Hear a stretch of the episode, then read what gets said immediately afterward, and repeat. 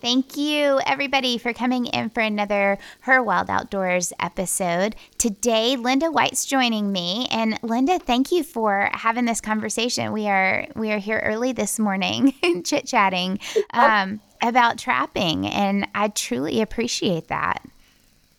Thank you for having me. I appreciate your time. Of course. Now, tell us just a little bit about where you are and and who you are and how honestly how the outdoors and trapping kind of came into your life that beginning part of it.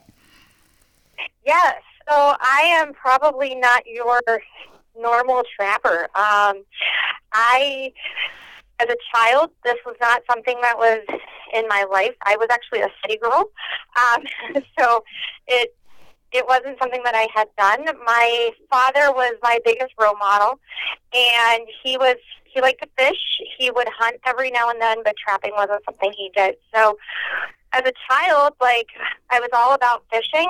Um, when I was twelve, I tried the whole hunting thing. Went out with him. We did squirrel hunting, is what it was, uh, just to see where I was with things. Yeah. Went out. I shot a squirrel like first shot, it was perfect. He was so excited. He's like, "Oh, she's got some great aim." I went over to the squirrel, cried, made him bury it in the backyard, and that was the end of my hunting. so, yeah, he was like, "Well, I, I don't think we're going to try for anything bigger if uh, if a squirrel really hurt you there, sweetheart." So I just I fish a lot. Um, when I met my husband, well, now my husband, on our first date, he was like, "You're a fisherman. You're a tra- or I'm a fisherman. I'm a trapper, and I'm a hunter. So if you can't get on board with that, we probably need to like stop this now." and I went back to a friend of mine. Now I lived in the city at that time, so I was in Erie, Pennsylvania, right then. Okay. And I told a friend of mine this, and she like showed me every anti-trapping propaganda that was out there. Oh my goodness! Like I had seen it all.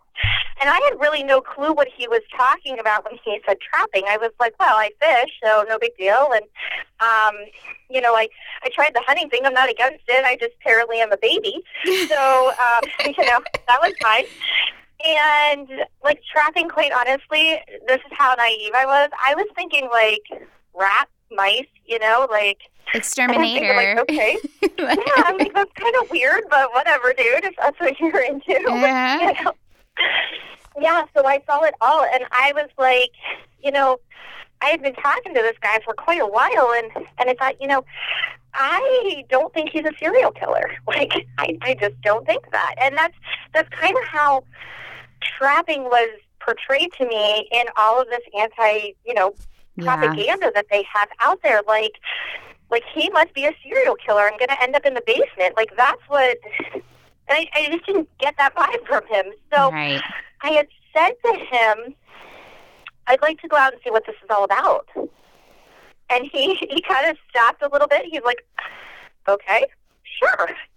Um, so then what actually took place was he let me ride along with him and and I don't know if you've ever been on a trap line before, but normally most trappers have a log.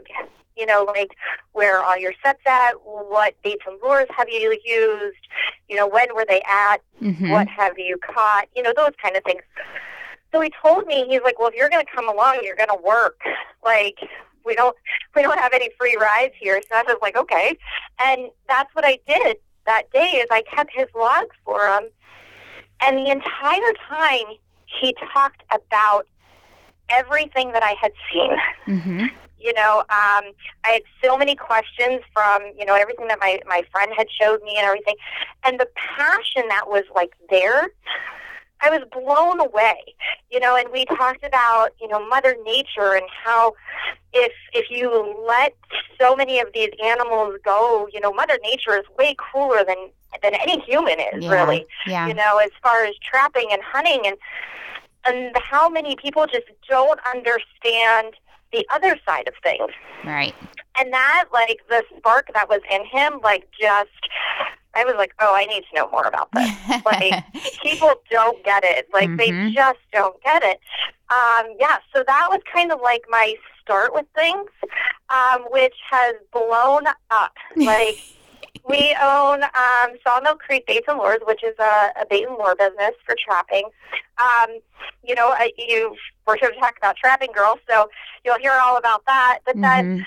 I also am part of what's called the She Side, which I write articles that promote women in trapping, and I'm part of Real Camo Girl, which promotes women in the outdoors. And it literally went from there to this huge I'm everywhere kind of thing with this, and and trying to really get it out to people that this is not what you think Right. you know, trapping is just it's just another form of conservation, really. Yeah. And and all the horrible stories that you hear is just so not what it is.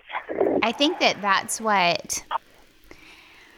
I think if you talk to not an anti hunter, but if you talk to a non hunter who has never been around hunting or trapping or fishing, that the most information that they have gotten is from that anti propaganda against it not Oh, yeah. necessarily the education side of it. And I think that that's it's ignorance, uh, and I don't mean that in a disrespectful way. I mean it in a respectful way. It is it's ignorance toward uh, knowing both sides of something, and I think that Oh yeah. that can be applied to many things in this world, not just our community, but many things where it can be either laziness or it can be just who you are in in being in the city or being not surrounded by it but it is a detriment to not educate yourself on both sides of this of a subject Yeah, absolutely. And I think sometimes, you know, as as huntermen, you know, or fishermen or or, or trappers, we kind of shy away from putting some of that stuff out there because they're they're worried, you know, oh, this is gonna Mhm. you know, turn back on us. But, you know, the antis are out there everywhere blasting Yes. things. So the information that they're seeing is that information. You know, they're not seeing the other side of things, you know, where where they're worried, oh, you know, traps are breaking legs and everything. Well, you know, I'm not in the business of catching feet. I'm in the business of catching animals. So right I I don't I definitely don't have traps that are out there breaking, you know, breaking bones or hurting these animals. I mean, quite honestly, I've stuck my hand in my traps before with with no problems. You know, it it pinches a little bit. And then it's just as if I was wearing a pair of handcuffs. Really, right. you know, it it's just holding you there, and and people don't realize, you know, some of the things that are out there. If you really thought about it, like, wait a minute, that doesn't even make sense. You know, Mhm. Yeah. No, it's true. It's it's one of those things that you see in you see in movies, you see in comedies, you see wherever it can be put in that it's a negative thing, they will go not just to the level of this is what it is, but they will go to the nth level of making the teeth bigger, making the traps. I mean, go back to Tom and Jerry. If I can, Yeah. you know, take it back to the old school cartoons that we would watch on Saturday morning in the 80s, it was these big monster teeth traps and that's what people envision in their heads. They they get a picture of even even up to date watch um what is it a quiet place too and you see these these huge teeth traps wrapping around a human's legs. Like that that is the picture of what trapping is to somebody who doesn't know exactly what it is who isn't educated in it. And i think it's huge to take a step a leap forward into getting that out there to showing you know putting your hand into something and and seeing the reaction. And i think that we as women and I've talked about it on the podcast before, and I've talked about it with uh, Olivia Opry and with a couple of other people that we as women have such a valuable voice right now in our world that if we don't take that responsibility seriously, then we're going to lose that opportunity. If that makes sense. Oh, absolutely. Yeah. Absolutely. Yeah. Absolutely. Yeah. So, um, actually, that's kind of how how Trapping Girl came all about because when I first started getting into it, um, you know, it really wasn't a big deal if I had equipment or or things that fit me because my husband was was helping me with a lot of stuff. But when I started running my own line, I was like, there is nothing for women in here. Mm-hmm. You know, our, our voice is not being heard. You know, even the difference between having proper gloves that fit us. You know, um, most people for any sport, you know, there's there's certain gloves, there's certain equipment that you really need, and if it doesn't fit right or properly, you're it's a hindrance. It's Right. it's actually a safety issue, you know, and that Yeah. was that was the big thing. So I started I started Trapping Girl with the whole thought of like, you know, us women, we really do need a voice here. We need to feel that we're not kind of pushed aside. So um started the company and I never realized it was going to be a community. You yeah. know, like yeah. like now we're we're doing talks and seminars and um, trying to really get women involved and have a positive voice and you know everybody thinks of us us women as these sweet little tender things and and I am Yeah. but that doesn't mean that I can't do everything that everybody else can do Mhm. I just maybe do it a little different Yeah. And people will go, people will go, oh, here we go, because I've gotten it. Here we go again. We're going to talk about camo. We're going to talk about gloves. We're going to talk about, but think about it. Think about a trapper. What are the most valuable things that you utilize on your body? Your legs and your hands. Right. Your hands specifically. And if you do not have gloves that you can maneuver traps with and maneuver animals with and snares and those kind of things, you're not you're it is like you said it's a safety issue. It is absolutely it is something that you um you ha- it has to work. It can you cannot fumble around with it because it can hurt something that you don't necessarily want to trap that you want to release that uh I mean there are yeah. there are all sorts of different things that you are you're looking out for not only yourself but what you have in your trap whether it's going to be kept or released. And i that to under it's an understatement to say oh we're going to talk about gloves again. Like for real come on. This is this is important. Like that's an important valuable part of what you do is keeping your hands not only safe and warm during the winter months, but also malleable and flexible and uh, in a way that they can work while being protected.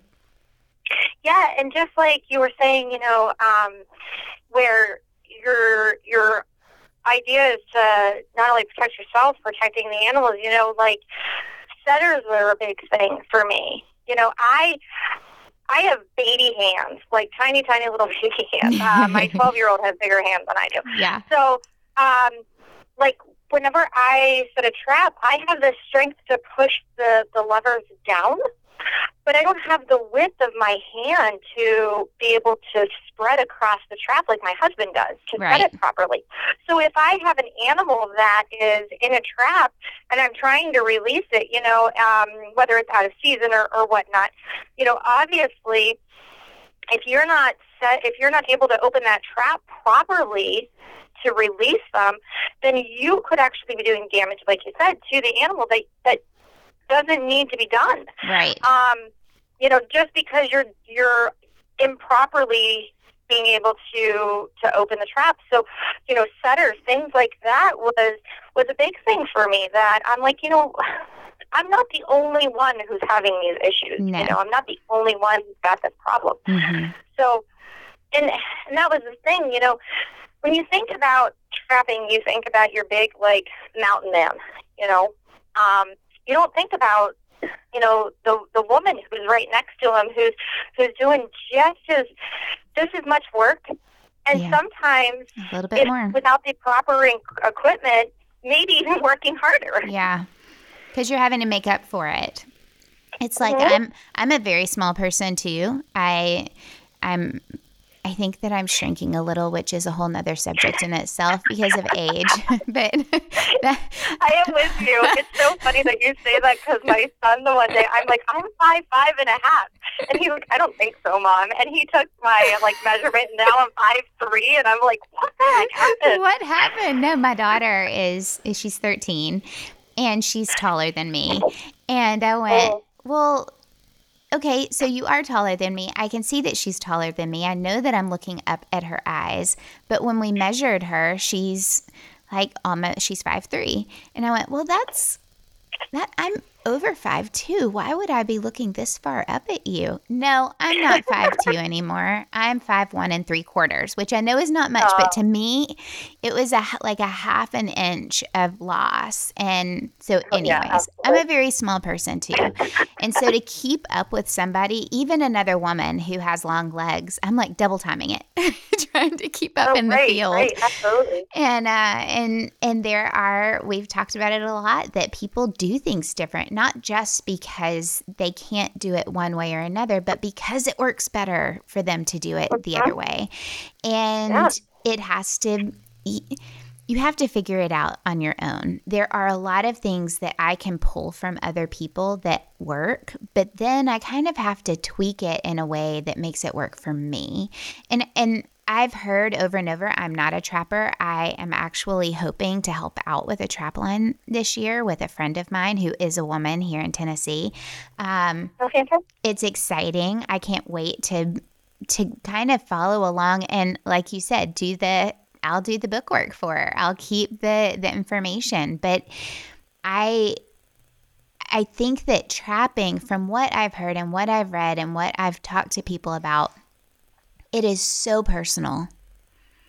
Mm-hmm. Like your own way of doing it is so personal, and the reasons that you do it are personal, but how you do it is so personal because it's you out there doing it. It's you out there making sure that not only can you set it, but you can release it. And mm-hmm. uh, and that that's only trial and error and figuring it out. But once you figure out what works for you, you can probably walk along your husband's trap line and yours and tell immediately who said it. oh yeah. Oh, yeah. Oh, absolutely. Yeah. Absolutely. It has and I've so there is a, a documentary that I watched and I'm trying to remember it might come to me before this is over, but it was about a trapper. And I thought it was an excellent representation of trapping. It showed, um, it showed some hard stuff as well, but it it was an excellent representation of the personal, not just pride but care that somebody takes in their trap lines, and it oh. showed the release of an animal that shouldn't be trapped at that point in time, and how healthy the animal was when when he left, it showed the responsibility of checking your trap line every day when you can. And that's just that's taking pride and care in what you do. And so yeah, it is personal. You do see the little things that if you go back around, you can go, okay, that was that was set by so and so and that was set by so and so. There are those personal parts of it that become a part of that trap line. Oh, absolutely, absolutely. And you know, unlike hunting, where you're yards away from you know the animal you are really up close and personal yeah you know you you look into that animal's eyes whenever when you're either dispatching or whenever you're releasing mm-hmm. whatnot i mean you you are right there and you're sharing that moment with that animal. And and yeah, absolutely, it's it's definitely a pride thing. Um, you know, and I think that a lot of people there's this this misconception of that we're just out to get the fur. You know, most of us use so many parts of the animal, and mm-hmm. and us especially because we own a bait and lure shop as well. I mean, none of that animal goes to waste. Right. You know, and I think that's that's something that's really important for people to to realize as well. You know, we're not just worried about making a couple bucks off the fur because I'm going to tell you right now, the the fur merch is, is not worth it. No, Um, you know, it's it's the whole animal itself, and you know, just like you had said, whether you are are trapping an animal or releasing that animal, and and some people might ask, well, why would you release it? Well, depending on you know what what season it is, the it may be out of season. Um, also, are we are we trapping an area where there are maybe male, male, male, female right. in your trap, you know? And then you're looking at it, okay, well, there's a huge male population here, but there really isn't a big female population. So we need to let her go Mm-hmm. to help, you know, keep the, the population in the area going. And and I always think it's funny because somebody had said to me, "Well, don't you want to just eradicate the animals there?" Well, no, that's not that's not the purpose. That's Mm-mm. not the purpose at all. Um, you know, we're we're helping out with population control. We're Right. not trying to this, you know, eliminate, eliminate completely. the Yeah. animal. Mm-hmm. Yeah. And there's there's also, I mean, I've had friends who trap and relocate. And Mhm. that's a whole different aspect of it when when you're dealing with you know a beaver that is causing a situation with a waterway on farmlands or livestock. Like you're when you depend on the land sometimes relocation is a better situation. Sometimes a, a trapper can come on and help landowners by trapping and taking. Like that it it you can work alongside of people to help everybody like you, if you're needing that animal uh, for your bait and lure shop if you're there are so many different ways that you can utilize this skill that's not just like you said the fur that's Right. that, that's Oh, yeah. the furthest i mean it's there and and there is a market for it but the lures and the baits and the smells and all of that that is a huge market right now um the Well, and not only that, but I mean, like people don't realize, especially like if you take beaver castor for instance, um, beaver castor is in a lot of products that yes we use daily. Like, and people don't realize those things. You know, they don't. They don't think about where all of the these ingredients come from that's in the product that they're using. hmm Um, it, they just don't. And you know, if if we're not out there doing this, then you're going to run into the problems, just like you had said. You know, landowners, you know, especially with beaver, for instance, you know, ruining crops and and causing damage that you know the beaver doesn't mean to cause that damage, but yeah it's still you know it's it's happening, and and if we don't help that. It's it's going to really cost a lot of landowners money, and and that's not good. No, it's not. And I think that there's there's balance and you have talked about that, the balance of maintaining the the animal population because that's what we all want whether you're a hunter angler or trapper we all want to maintain a balance um, and whether we like it or not we humans are taking up more space and more space and more space each year and what's happening is we are funneling all of these animals into certain places, or we're trying to coexist with them. Or I should say the other way around, they're trying to coexist with us. And it becomes a situation where we're pushing predators out. And so your population that was usually taken care of by predators is now exploding.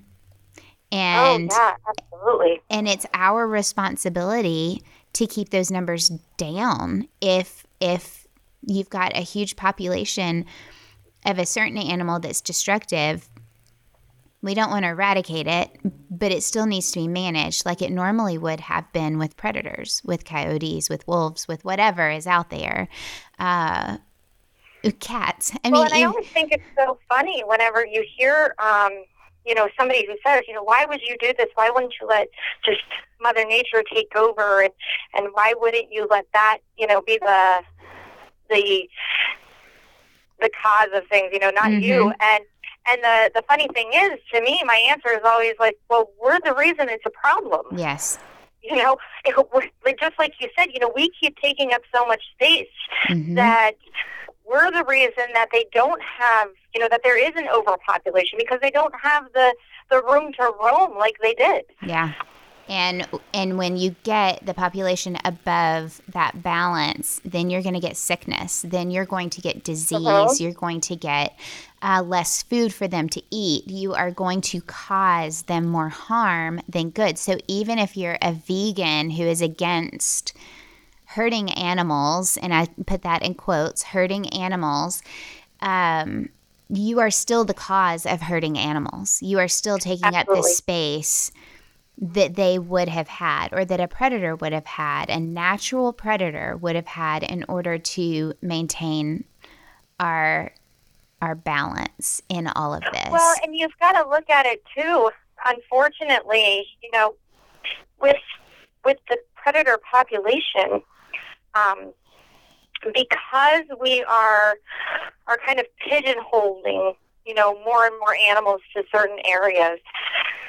The problem now is is like we have less, you know, limits on the you, you can't. I think in New York right now for like um, waterfowl, I think it's like one a day, or you know your bag limits and things like that. Because what's happening are these predators are now taking over areas Yes. as well because we've pushed them into small areas. Yes. places. Uh-huh. yeah, and which is really bad for our other animals because they're not able to thrive Yeah. when you've got you know packs of coyotes and stuff that are just moving in. Yeah, we've we've got coyotes in our neighborhood. We uh, we've got coy dogs that are moving in because of coyotes and dogs intermingling. They are dangerous. They run in a pack that is not afraid of humans, and Yeah, you, it's we are causing the imbalance. So Absolutely. if we are causing Absolutely. the imbalance, then we are also responsible for for creating the balance again. And that includes trapping and hunting predators, which is not a very accepting conversation to have amongst the even non-hunting world, um, the non-trapping world, and I'm not even talking about antis, but even those who are for or they think that they're for it. Predator hunting and trapping is still such a it's still such a hard conversation to have for people. it really is. It really is, and it shouldn't be. Um, and sometimes it's even hard within the the community. Yeah, You know, um, because you have hunters or or even anglers that just don't understand it, yeah, and and unfortunately, sometimes the the way they come around is they're put in a situation that they they shouldn't have been put in because they didn't allow trapping Mm, that makes yeah. sense you know? Yeah. um and and then like we unfortunately had um a woman that my husband had worked with and she was extremely against trapping extremely against trapping and had moved out to the country and had put her little dog out on a on like a lead and came out to see coyotes attacking her little dog and that that's super unfortunate and it's so sad but then she did realize like you know if you don't take care of these populations you're going to have instances Mhm. like that Yeah. and and it's so unfortunate that it sometimes takes something like that or you know your your population to almost go extinct in an area because you have the the predators moving in and and so on so Yeah. yeah it it really it's it's funny how how all of us really go hand in hand you know the Mhm. hunters the the anglers the trappers i mean and i always think it's funny because I I guess funny isn't the word I would use, but you know, right now trapping laws are so under attack, Yes. and and I look at the the hunters and and so on, and they're like, well, you know, we don't want to get involved.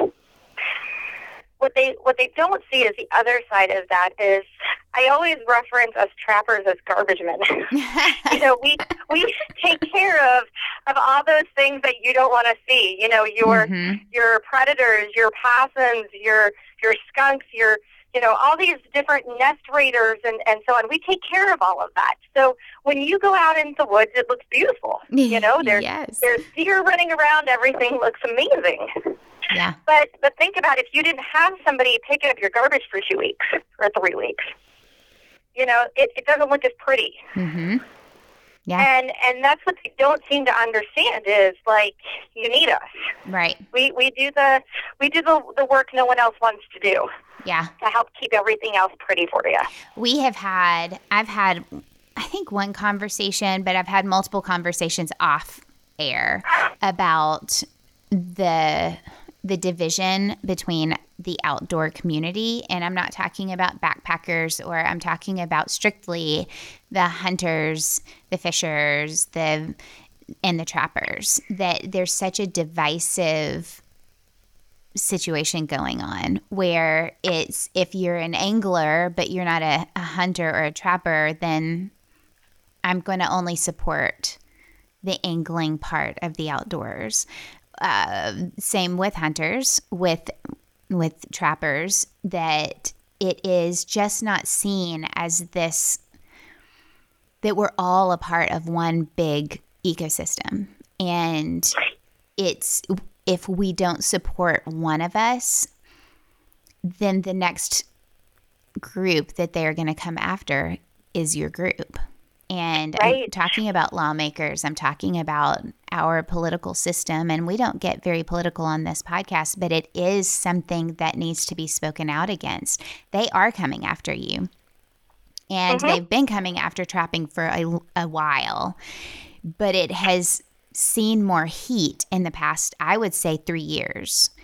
Mm-hmm. And you're starting to notice this year that hunting is now especially in the West Coast, the Oregon, uh, Washington State, California. Yeah, more liberal states, yeah, absolutely. that your your hunting rights are now starting to be under more heat.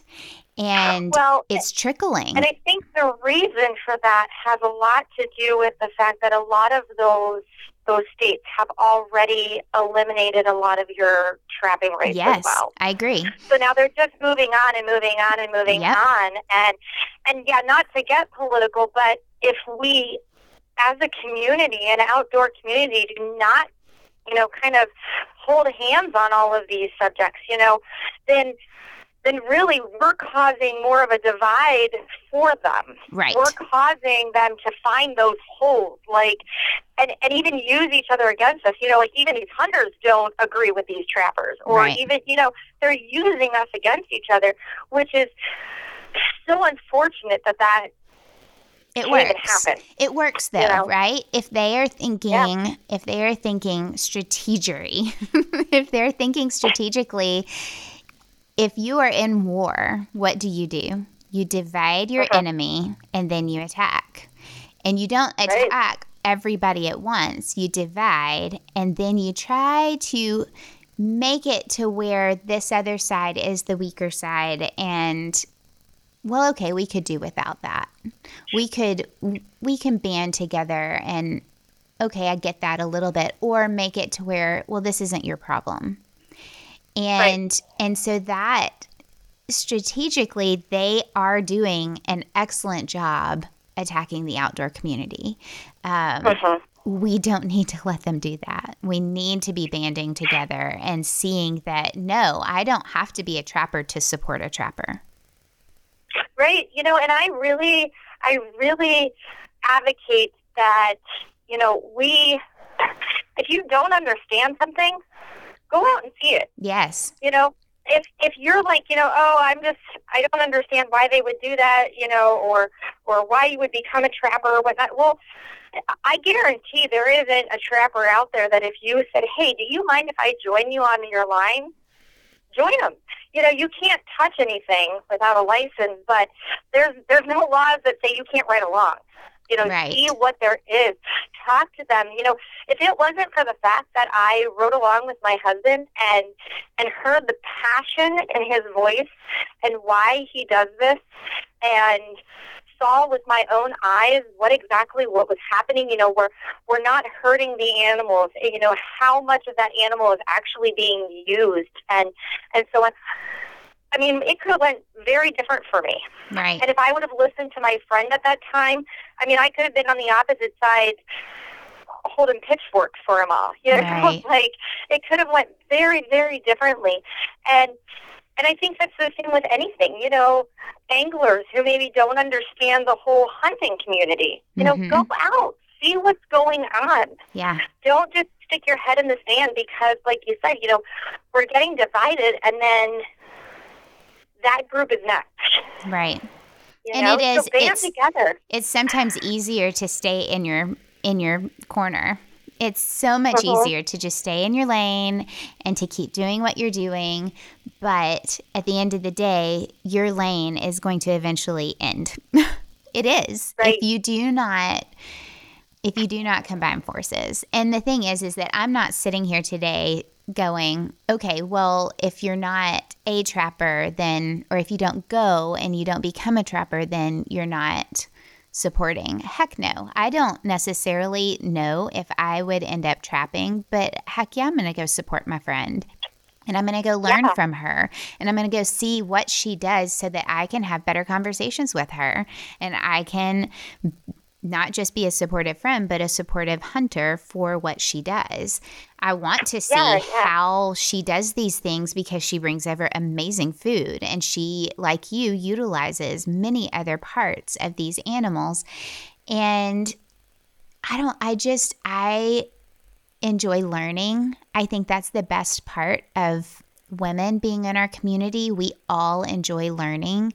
It doesn't, we don't necessarily feel like we have to do it if we learn it. And, and I think that that's valuable. It's valuable Yeah, absolutely. because we want to just know all of the information. Like you said, you could have just gone off of that one small part of information that you're getting from your friend, but instead you went, okay, I need to see both sides of this. He doesn't really seem like Right. this person that the media is pointing out or picturing or painting a picture of. Let me go ask the question. Let me go see what this is all about. And that's all it takes. Honestly, you don't even have to go out on a trap line. Just sit down and have lunch with somebody and have a conversation. Yeah. Yeah, you know, and so I actually um, a while back started a group called Kids for Touches, which is um, basically to help fund um, children's trapping groups throughout the United States.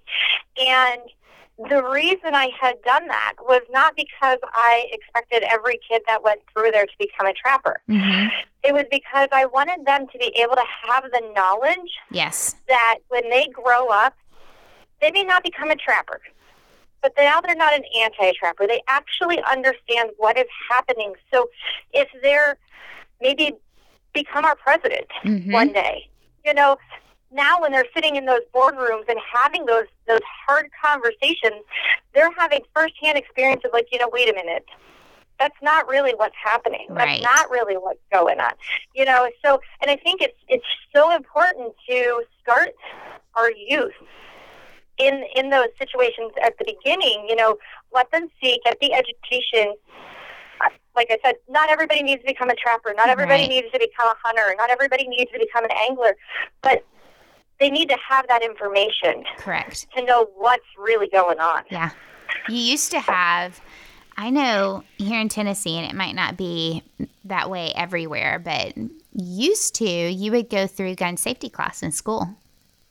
Not Oh, wow. not anti gun, not don't touch, not don't Mhm. you know report it, but actual safety. And we still have trap teams here in our schools, uh, not trapping like you're trapping, but trap Right, as in right. shooting. Yeah, like shoot trap. Yeah, Mhm. and that's gun safety. We hu- hunters education used to be a part of education, like public education, and I think that that's where we have fallen back from. We have fallen back from just educating versus Yeah. like you said, we're not out there to try to get everybody to hunt. We're just trying to educate people in the correct way in safety in in this is what this is for this is what it's not for this is you know is this something you're interested in? If not that's okay but at least you now know the details behind it. And i think it's kind of it goes hand in hand with home economics and um, all the skills that we have lost because because we are so focused on education testing and being ahead of all of the numbers versus real life education and um, i don't know right. i think well, well think about you know we we put so much emphasis on technology. Mhm. You know, everything is, you know, even your phone, and I'm guilty of it as well. You know, I, I Google this and I do that and everything else. But think about if, unfortunately, we had some kind of terrorist attack that, you know, we weren't able to to have any technology at all. Yeah. And and these ships that are are sitting in the harbor that can't come through you know even ordering food and and whatnot all goes through technology. That, yeah. that's nobody picks up a phone to, to place an order. It's all it's all through a computer screen. So how many of us out there would be able to say okay i have the life skills that i can take care of my family as far as food shelter you know just basic needs that if we didn't if i couldn't go to the grocery store or if i couldn't jump online and order this or that could i even take care of my family right could I protect them? You know, and that's that's something too, like trapping, hunting, all of those things. They they're giving those those basic skills, you know, to to make sure that I don't go hungry. I don't have issues where if for some reason something happened, my family would still be taken care of. Agreed.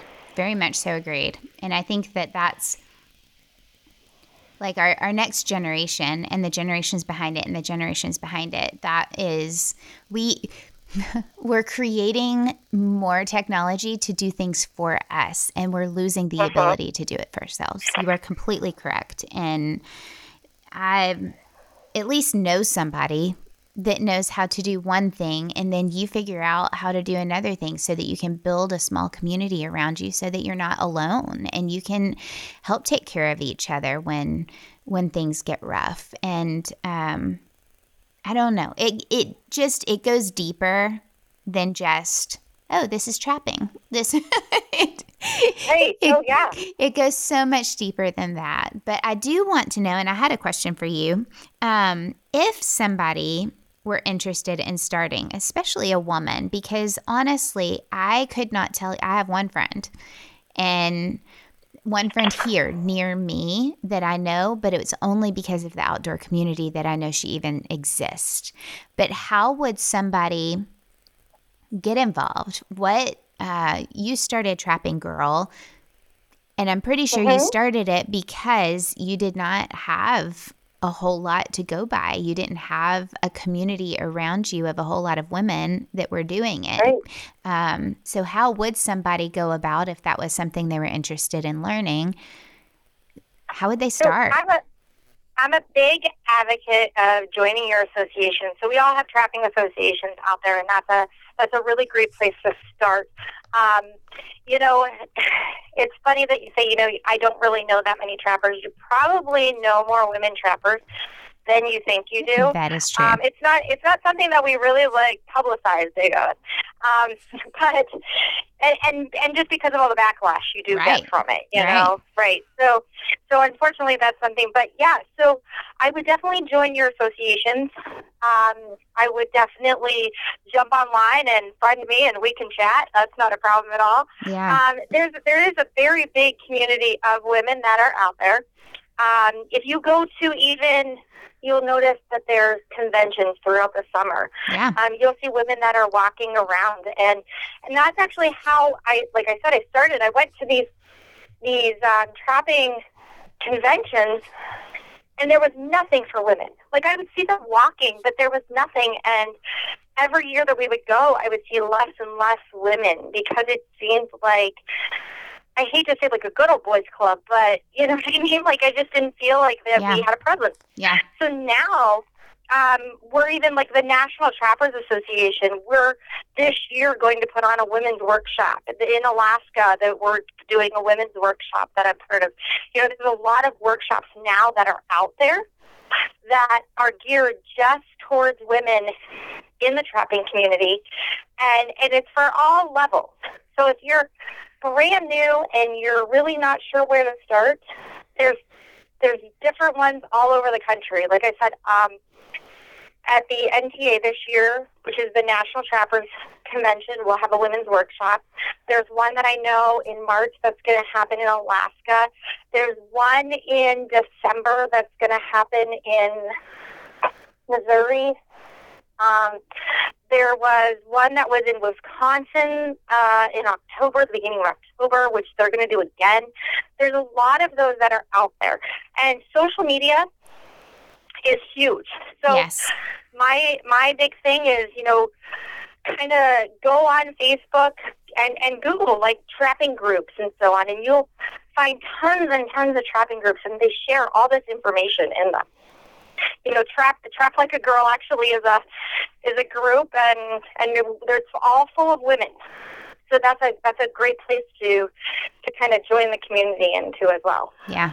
I think that we we poo-poo social media a lot and it does. It comes with a lot of backlash. It truly does, especially when you are dealing with animals. Um, but Uh-huh.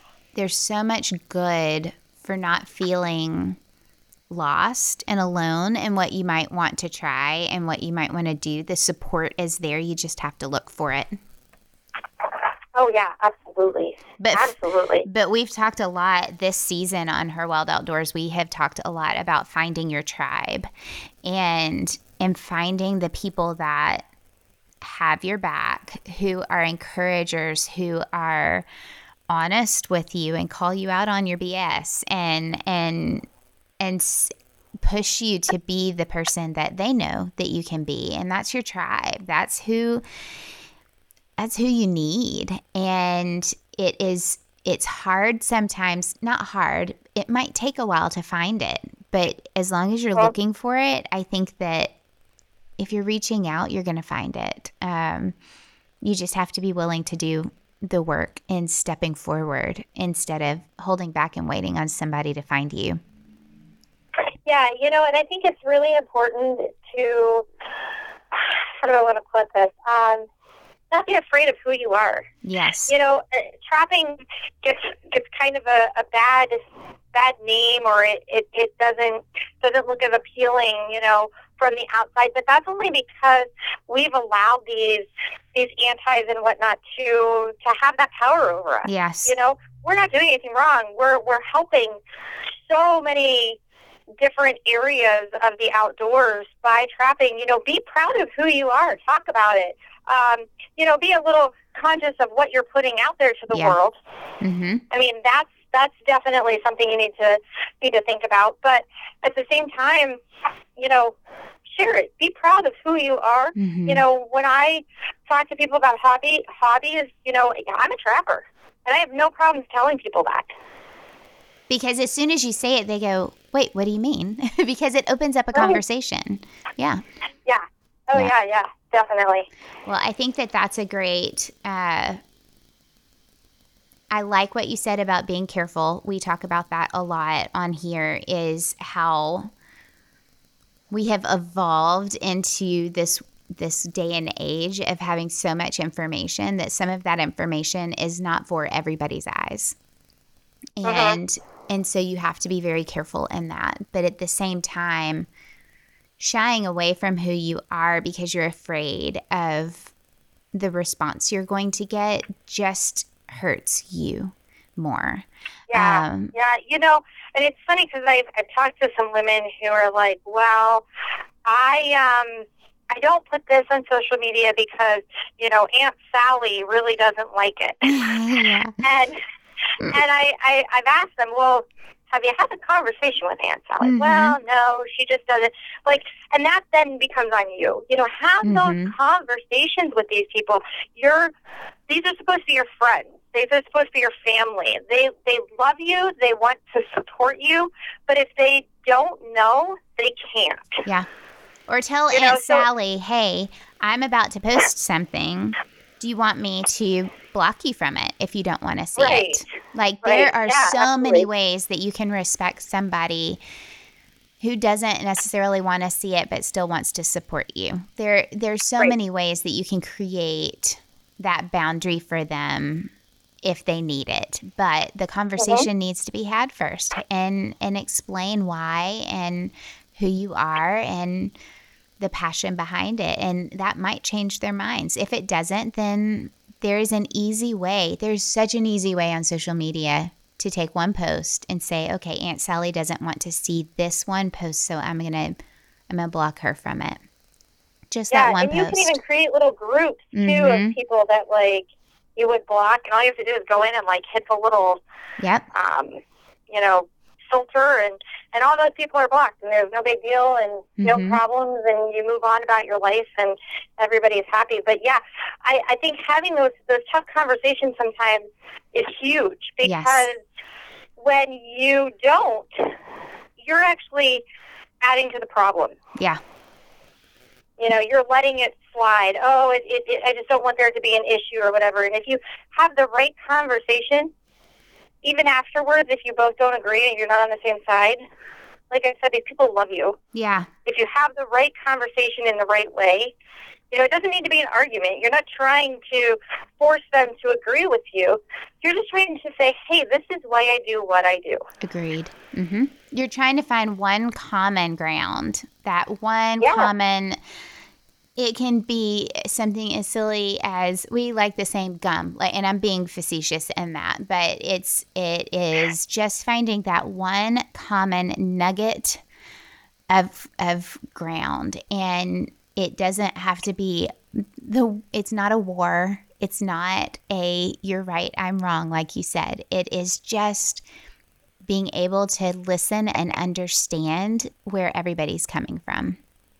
Absolutely Yeah. But yeah, you can't hide. Uh, I tried for a long time unless I was asked or or it came up in conversation, I just didn't bring it up and I felt I kind of had to question myself, are you ashamed of what you do? Because if you're not ashamed of what you do, then why won't you talk about it? Why don't Right. you want to show what you're doing? And I'm not talking blood and guts and all of that, but just show the experience of what a trap looks like or what uh, what 95% of hunting is, which is walking in the Holy woods. yeah, really. You know, it's so funny because I've heard people say to me, like, well, I'm trying to protect them. mm, Well, and and my thought is is and and maybe this is a little bold of me, but ninety percent of the people who look at your social media, we're all adults. Yep. You know, it's not your job to protect them; it's your job to educate them. hmm You know, if they don't like something, they won't.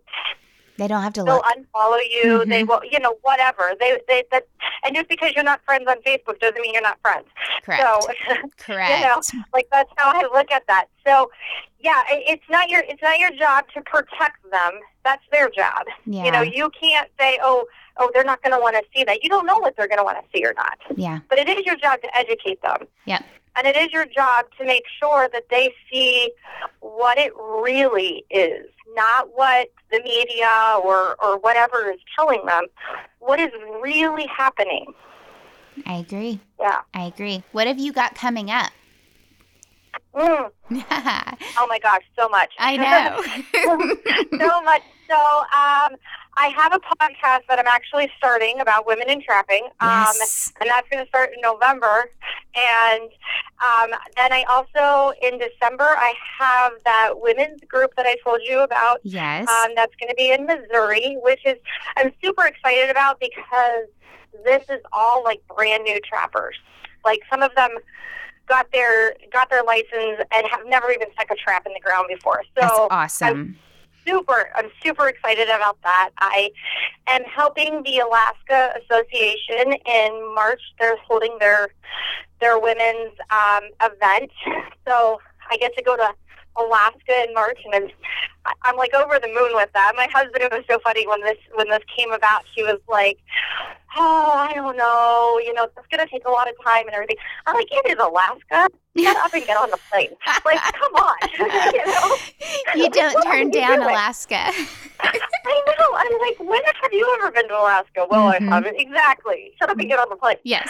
So, yeah, I mean, and then there's, like I said, the NTA next summer. Um, I'm working with a with a great group of women, and we're trying to put that together at the convention. And then I've got trapping season, and it's just like one thing after another. So, so many things, so many things. That's awesome, though. I love that it's growing because that is. Uh, we there's a need for growth. There's a need for, and people question that a lot. Why do we need to grow it more? Why do we need to? We don't need all of these people. Well, come on, it's you're going to be. It's a. It's we are a balance as well. You're going to lose people you're going to have people that you're maintaining and then you've got to continually have that cycle of growth in order to keep that balance in there of people who are supporting our outdoor community who are paying for those licenses who have uh, the ability to support our our parks and recreation our our wildlife resource agencies like all of that that's coming from us from our outdoor Yeah. community. So you, we've got to keep that balance in. So we we do have to grow it but take it completely outside of the big picture So- trapping hunting and angling but bring it back down to just women in it and yeah, it's- yeah. So I had a woman who I, I very much look up to, and a long time ago, she told me that there is no such thing as standing still. mm, correct You're either moving forward or you're moving backward, and sometimes you don't realize which way you're moving until you've made such a shift that way that you're going to really have to take some some energy and some time to even get back to where you were. hmm So we need to make a conscious effort that we're moving forward. yep because, Because if you're not, not, you're moving backward We're moving backwards. Yeah. Yeah. yeah And and that's I think why what people don't always understand. You know, like you said, why do we need to grow? Why do we need to this? Why do we need to that? Aren't we happy with where we're at? Well, we can only stay where we're at if we make a conscious move, you know, effort to move forward. Yes. Because if if we're doing nothing, we're moving backwards. yeah no we're Because everybody else is doing something else. Yeah, you're growing and you're building right now for not right now. You're doing that for 10 years from now. Yeah. You're doing it for the next generation. You're doing it for your kids' life cycle as when you're not here anymore. Like that is what that's what the movement is right now for. What we are doing right now and educating, growing and building our community isn't for us right now. People have to get that out of their minds. It is for the future. It is the investment that we are making right now for then.